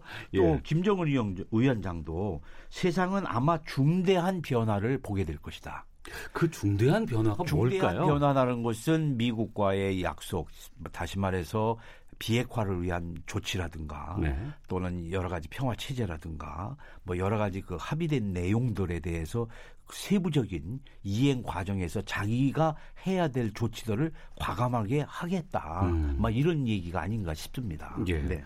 그 판문점 선언과 비교해 봤을 때는 뭐 더 나갔다고 볼 수 있는 수준입니까? 아니면은 그 정도의 수준이라고 그냥 얘기할 수 있을까요? 글쎄 뭐 판문점 선언의 완전한 비핵화를 확인을 한다면서 이렇게 그 완전한 비핵화를 위해서 약속을 한다 이렇게 돼 있기 때문에 예. 일단 뭐 합의문 자체로서는 뭐 판문점 선언을 더 많이 더 나갔다고 할 수 있는 문기는 없습니다만은 예. 그 여러 가지로 그 종전 선언 문제, 어제 평화 협정의 문제 등등 그 트럼프 대통령이 얘기를 많이 했기 때문에 예. 그런 얘기들이 많이 논의가 돼서 음. 앞으로 아, 이 2차 북미 정상회담도 있을 것 같고 네. 또그 이전에 또 이 한국과 미국 또 남북한 또 미국과 북한의 그 실무급에서의 아주 긴밀하고 신속한 논의들이 음. 많이 이루어지지 않을까 막 이런 생각이 듭니다. 그래서 아, 나름대로 이번에 이 합의가 그 이 북한은 그 새로운 어떤 관계 설정 그러니까 적대 관계와 대결 관계를 해소하고 미국과 새로운 관계를 설정한다. 네. 그큰 범위 속에 비핵화도 있고 어. 평화 체제도 있고 또뭐이뭐 다른 조치들이 이렇게 있는 거다. 근데 자꾸 우리는 이 핵 문제만 국한을 하다 보니까 비핵화만 보는데 북한으로서는 새로운 관계를 설정을 한다. 그래서 그 큰 테두리 속에 그 새로운 관계를 설정하는데 비핵화가 안 되면 관계 설정이 되겠습니까? 또 평화 체제가 구축이 안 되면 새로운 관계가 설정이 안 될 거 아니겠습니까? 예. 그래서 그러한 것을 큰 새로운 관계를 만들어가는 이 과정 속의 일환으로 보기 때문에 음. 나름대로 북한으로서는 막 이런 조치를 저는 이행할 걸로 봅니다. 왜냐하면 이런 조치가 안 되면 새로운 북미 관계, 뭐 외교 관계는 더 말할 것도 없고 이런 것이 만들어질 수가 없는 거죠. 예. 그래서 그리고 또 하나 이제 관심이 가는 대목은 뭐 어제도 말씀드렸습니다만은 이 중국과의 그 경제 개발 이 교류 문제에 있어서 그당 중진 이 전문가들을 중국에 파견을 해서 개혁 개방의 현장을 보게 했고 예, 예. 이번 싱가포르에서도 사회 경제적인 변화를 보기 위해서 사실 이 회담과는 관계가 없는 그 인사들이 좀 한광상. 경, 예, 예. 경리 재정부장 한광상 음, 한광상 또 조용원 당 조직 지도부 부부장 음. 이 현지 지도를 하면서 경제 관계에 쭉 이 계속 이 관련을 하는 이런 인사들이 막 나타나고 또 김정은 위원장도 밤에 나가서 예. 싱가포르의 야경을 보면서 이 전체를 돌아보고 아. 뭔가를 북한은 이 큰 그림을 그리는 이 상황 속에서 예, 예. 새로운 관계를 설정하고 자기들이 나가야 길 사실 말해서 사회주의 경제 개발을 집중하겠다 어. 이렇게 어떤 정책 전환을 노선을 전환을 하는 이런 과정에서 그런 준비들도 해가고 있는 거 아니냐. 그래서 북미 정상회담도 중요하지만 이 기회에 싱가포르의 사회 경제적인 발전 거기에 개혁 개방의 현장도 한번 이 참모들이 가서 보고 뭔가를 하면서 뭔가를 한편으로는 음. 이 북한 이 체제를 관리해가고 끌고 가는 데 있어서 이거를 한편으로는 그런 준비도 계속 되고 있는 것이 아닌가. 그러니까 대부분의 언론들이 북미 정상회담이 있는 전에 전날 밤에 아, 김정은 위원장이 싱가포르 뭐 마리나 샌즈베이 같은 데를 간 것이 관광성으로 봤는데 그것이 아니고 이번에 어, 같이 온 뭐 한광상이라든가 조용호 같은 인물들을 봤을 경우에는 싱가포르의 경제 모델을 좀 시찰하고 앞으로 경제 개발을 위한 아, 예측으로 미리 간 것이다라고 보시는 거네요. 그렇죠. 그런 면도 고려를 해서 아. 그런 관계자들이 따라간 것이 아닌가. 알겠습니다. 네, 그 뭐 그래서 아까도 말씀드렸습니다만은 이 비핵화 문제만 하더라도 아, 이 비핵화에 따라서 뭐 실질적인 조치가 있을 거라는 예고도 했고 음. 어제 또 트럼프 대통령이 기자회견에서 사찰과 검증이 이루어질 것이다. 네. 곧. 그래서 다시 말해서 이 사찰과 검증을 하는 데 있어서 미국과 국제기구가 참여할 것이다. 어. 뭐 이런 얘기를 했어요. 그래서 이 그냥 이 합의문의 문장은 간단하게 네. 뭐이 비핵화를 적극적으로 추진한다. 뭐 이렇게 돼 있지만은 사실상은 사찰 검증 문제까지도 논의가 됐고 다 그런 논의된 것이 이게 압축이 돼서 합의문에 담겨지지 않았지만 음. 나름대로 김정은 위원장하고는 구두로 많은 얘기가 오고 간 것이 아닌가. 네. 그래서 막 이 IAEA의 국제 원자력 기구라든가 미국의 그 이 특별 사찰 팀이라든가 막 이런 팀들이 방북을 해서 사찰과 검증을 또 한편으로는 이 이루어지고 그래서 그러한 구체적인 것을 폼페오 장관이 다음 주에 음. 북측 고위 인사와 만나서 그런 시기나 그런 절차나 이런 문제들을 논의하고 정상들은 큰 틀에서 큰 틀에서 포괄적인 합의 북한은 한반도의 비핵화를 위해서 적극 노력한다. 뭐 이그 약속한다. 뭐 이것을 정하고 그 이후는 여기서 하는. 그래서 지금은 이 합의문 자체가 포괄적이라고 하지만 네. 북한이 자발적으로 조치를 취해가는 거에 따라서 음. 거기에 맞춰서 체제 보장도 이루어지고 거기에 맞춰서 평화 체제도 구축이 되고 이런 것이 한 단계 한 단계 되지 않겠는가. 그래서 자발적인 북한의 조치를 전제로 한 포괄적인 합의다. 음. 이번에 그 합의문이라는 것은 지난 제가 기억하기 일주일 전인 것 같아요. 대부분의 언론들이 남북미 종전 선언을 할 것이다. 뭐 이것이 가능할 것이냐. 어, 문재인 대통령이 싱가포르 갈 거냐라는 것들에 대해서 막 얘기가 나왔을 때 어, 이 소장께서는 그러셨어요. 안 갈 것 같다. 첫 번째 회담이 중요하기 때문에 네, 네. 거기에 방점을 두는 것이지 단계적으로 가기 위해선 이번엔 가지 않을 것 같다고 하셨는데 그 예측이 정확하게 맞았거든요. 네, 어, 근데 이번에도 그 합의문의 내용보다는 기자회견에서 트럼프 대통령이 얘기했던 사찰과 검증에 방점을 두고 계시는 거예요. 그러니까 그 비핵화 문제에 한해서 보면은 아, 이 사찰과 검증 문제 그러니까 CBID가 빠졌다는 거는 뭐냐 뭐 이러니까 사찰과 검증의 문제에 있어서 국제기구와 미국이 적극적으로 참여할 것이다. 음. 뭐 이렇게 얘기하면서 조만간 이것도 이루어질 것이다. 그래서 제가 아까 말씀드린 대로 이 자발적인 비핵화를 위한 조치 네. 북한이 자발적인 조치를 하는 거에 따라서 이제 거기에 상응한 체제 보장의 문제, 평화 체제의 문제, 종전선언, 평화협정, 뭐 관계 정상화, 뭐 수교의 문제 이런 것들이 진척이 될 겁니다. 그래서 일단은 큰 틀에서만 합의를 해놓고 이제 북한이 어떻게 이행하는가 이걸 보면서 맞춰서 이것이 진행될 것이다. 물론 상, 상호 간에 그 상응한 조치들이 합의는 되겠죠. 시기라든가 정도라든가 수준이라든가 이런 것이 그래서 그렇게 따라가기 때문에 지금 우리가 이 합의문에 세세하게 구체적으로 시기나 방식이나 뭐 여러 가지가 명기가 안 됐다고 그래서 이것이 좀 뭐 합의문이 뭐하다는 것보다는 이좀 이 좀 틀을 크게 만들어 놓고 그 이행 과정에서 하나하나 점검하면서 추진이 될 거기 때문에 앞으로의 숙제가 더 크고 앞으로의 일이 더 가속도가 붙고 여러 가지 일들이 막 상당히 이 복잡할 것 같습니다. 그 회담이 끝났지만 끝난 것이 아니고 to be continue coming soon이 계속 이어진다는 그 더, 말씀이신데 더 복잡하고 더 가속화되고 더 이 여러 가지로 아주 이 상황이 진전되는 그런 것이 나타날 것으로 보입니다. 그럼 마지막 질문으로 네. 그 기자회견에서 트럼프 대통령이 곧 종전 선언이 있을 것이다라는 얘기를 했어요. 네. 언제쯤 이루어질 것 같은지. 그 뭐 잘 아시다시피 7월 27일이 정전협정 서명일 날이기 때문에 1953년 53년 7월, 7월 27일, 27일 날 했었죠. 예, 그러니까 판문점에서 했었죠. 그렇죠. 예, 그 예. 정전협정 그 서명일을 기해서 종전 마무리를 하는 종전 선언을 뭐 추진할 수도 있겠고요. 또 아니면 2차 뭐 이 북미 회담 때 예. 지금 뭐 남북 정상회담도 지금 팜, 저 평양에서 가을에 뭐 얘기가 되고 그렇죠. 있지 않습니까? 예, 예. 그이 트럼프 대통령이 평양을 먼저 갈지 어. 김정은 위원장이 백악관을 먼저 갈지 뭐 서로 뭐 초청을 하고.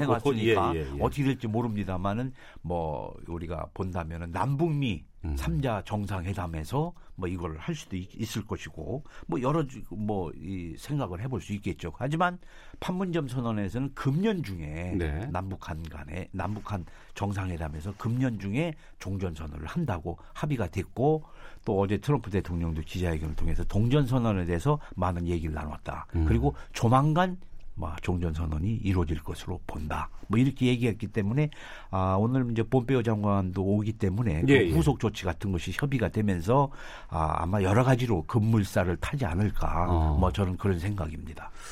알겠습니다. 이번 북미 정상회담과 합의문에 대한 내용들 살펴봤습니다.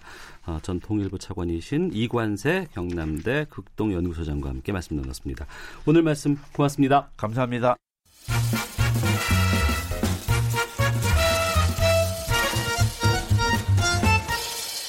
오태훈의 시사 본부. 네, 북미 정상회담 마무리됐지만 역사적인 만남의 여우는 가시지 않고 있습니다. 싱가포르 현지에 나가 있는 KBS 취재 기자 연결해서 회담 뒷이야기 듣겠습니다. 최성원 기자 나와 계시죠? 네, 나와 있습니다. 예, 더운 날 참 많이 고생하셨는데 어제 네. 트럼프 대통령과 김정은 위원장 싱가포르를 떠났다고 하는데 트럼프 대통령이 워싱턴으로 바로 가지 않았다면서요? 네, 오늘 좀 전해드릴 소식이 많은데요. 예. 우선 트럼프 대통령 소식부터 좀 시작을 해보겠습니다. 이 트럼프 대통령이 어제 오후 싱가포르 공군기지에서 이륙하면서 이 모두 집무실이 있는 워싱턴으로 향할 것으로 예상을 했습니다. 이 트럼프 대통령은 귀국길에 괌과 하와이에 있는 진주만을 들를 계획이라고 그런데 백악관이 비행기에서 밝힌 것입니다. 네. 이 괌과 하와이는 북핵 위기가 한창 고조됐을 당시에 미국 내에서는 가장 민감한 지역이었지 않습니까? 그래서 이 트럼프 대통령이 탄 전용기는 우리 시간으로 오전 4시가 좀 넘어서 이 괌의 앤더슨 공군기지에 착륙을 했고 약 1시간 반쯤 머물다가 하와이 진주만으로 향했습니다. 그리고 중간에 트윗을 남겼는데요. 이렇게 남겼습니다. 김정은 위원장과의 정상회담에 대해서 정말 멋진 방문이었다면서 북한 비핵화에 대해 위대한 진전을 이뤘다. 이렇게 답변을 했습니다. 예. 그리고 그 폼페이오 국무장관이 미군의 유해 송환을 주요 성과로 강조했다고요. 네, 우리가 보는 시각이랑은 약간 좀 차이가 있죠. 그런데 이 폼페이오 국무장관이 어제 이번 회담의 최대 성과를 자신에게 묻는다면 자신은 한국 정쟁 당시 미군 전쟁 포로와 실종자들의 유해를 가족품에 돌아가도록 하는 것에 합의한 것이라고 밝혔습니다. 다분히 미국 국내 정치를 감안한 발언이라고 보이는데요. 이 트럼프 대통령도 그런데 미군 유해 송환에 합의한 것을 또 강조했습니다. 그리고 트럼프 대통령은 미사일 발사가 없고 핵미사일 연구도 없고 핵미사일 현장은 문을 닫을 것이라고 이렇게 또 강조를 한 것입니다. 이어서 올린 트윗에서 나라를 위해 멋진 일을 보고 싶어하는 김정은 위원장과 잘 지냈다면서 오직 용감한 자만이 평화를 얻을 수 있다 이렇게 다시 한번 적었습니다. 예, 백악관은 북미 정상회담을 성공적으로 보고 있는 거죠? 네 그렇습니다. 이 백악관에서 이메일을 보내왔는데요. 이 제목이 이렇게 되어 있습니다. 한반도의 완전한 비핵화입니다. 이게 제목입니다. 그래서 내용을 보니까 이 트럼프 대통령은 일단 김정은 위원장에게 호칭을 체어맨이라고 붙였습니다. 그리고 김정은 위원장과 역사적인 정상회담을 했고 김정은 위원장이 북한 주민들을 밝은 미래로 이끄는 대담한 첫걸음을 내디뎠다라고 이렇게 평가를 했습니다. 그리고 공동선언문에 합의했다고 밝히면서 이게 중요한 대목인데요. 전체 내용을 정리한 아웃라인에 대해서 언급을 한 게 있습니다. 네. 말씀을 드리면은요. 이 트럼프 대통령은 김정은 위원장에게 체제 안전을 보장을 했고 김정은 위원장은 한반도의 완전한 비핵화를 위한 확고한 의지를 재확인했다. 이렇게 되어 있습니다.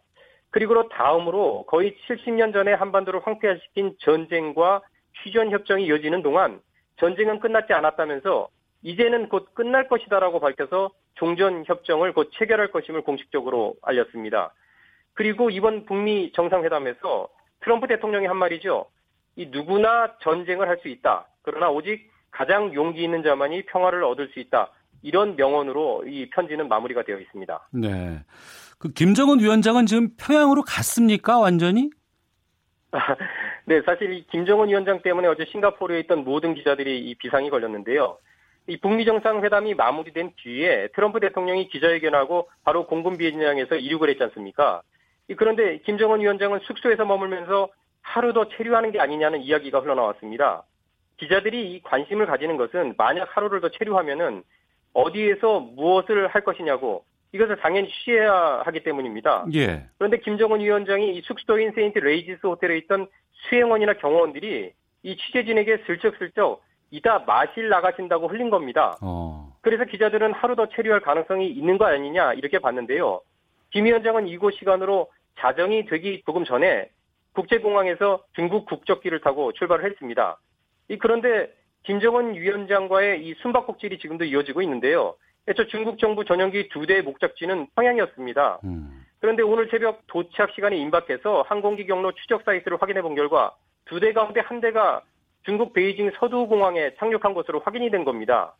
이 때문에 KBS 취재진이 그 서우두공항과 인민대회당, 주중 북한 대사관, 북한 고위급이 방문했을 때 머문 조어대 등을 모두 확인을 해봤는데 네. 이 경호 등에 있어서 특이 동향은 포착되지가 않았습니다. 그리고 함께 이륙한 다른 에어 차이나 소속 항공기 한 대와 김정은 위원장의 전용기인 참매 1호는 오늘 오전 평양에 도착을 했습니다. 그래서 김정은 위원장이 이미 평양에 있는 것이 아닌가 생각이 되는데요. 이 조만간 동선이 확실하게 파악이 될 것으로 보입니다. 예. 정말 어제 하루 세기의 단판을 위해서 많은 기자들, 취재진들이 고생을 했을 것 같습니다. 최성원 기자는 싱가포르에 언제부터 가 계셨어요? 저는 이틀 전에 도착을 했고요. 예. 그 이번 어 정상회담 전에 이 어제 이틀 동안 도착을 해가지고요. 계속 이제 취재 활동을 벌인 겁니다 현장에서. 네. 취재하면서 가장 어려웠던 점 아무래도 뭐 무더위가 아닐까 싶기도 하고요. 어떻습니까?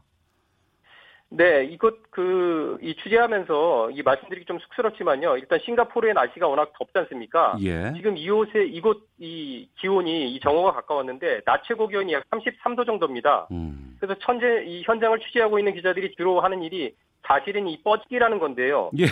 이 김정은 위원장의 숙소가 있는 세인트 레지스 호텔과 트럼프 대통령이 머문 샹그리라 호텔 앞에서 계속 상황을 예의주시하는 겁니다. 음. 우스운 이야기지만 이 트럼프 대통령 숙소인 샹그릴라 호텔에 배치받은 기자들은 그래도 좀 수월한데요. 예, 예. 숙소가 벨리윙이라는 곳인데 음. 이 호텔 안에서 속칭 뻗치기를 이할 수가 있는 겁니다. 실내에서. 예. 그런데 김정은 위원장의 숙소에 배치된 기자들은 쉴 수 있는 공간이 거의 없습니다. 아이고. 특히 촬영을 담당하는 이 기자들은 거의 햇빛에 노출이 된 상태에서 하루 종일 속보를 내보내야 했습니다. 너무 고생 많으셨고요. 아이고, 예, 시간이. 지금 다 돼서 그 언제 네, 돌아오세요? 알겠습니다.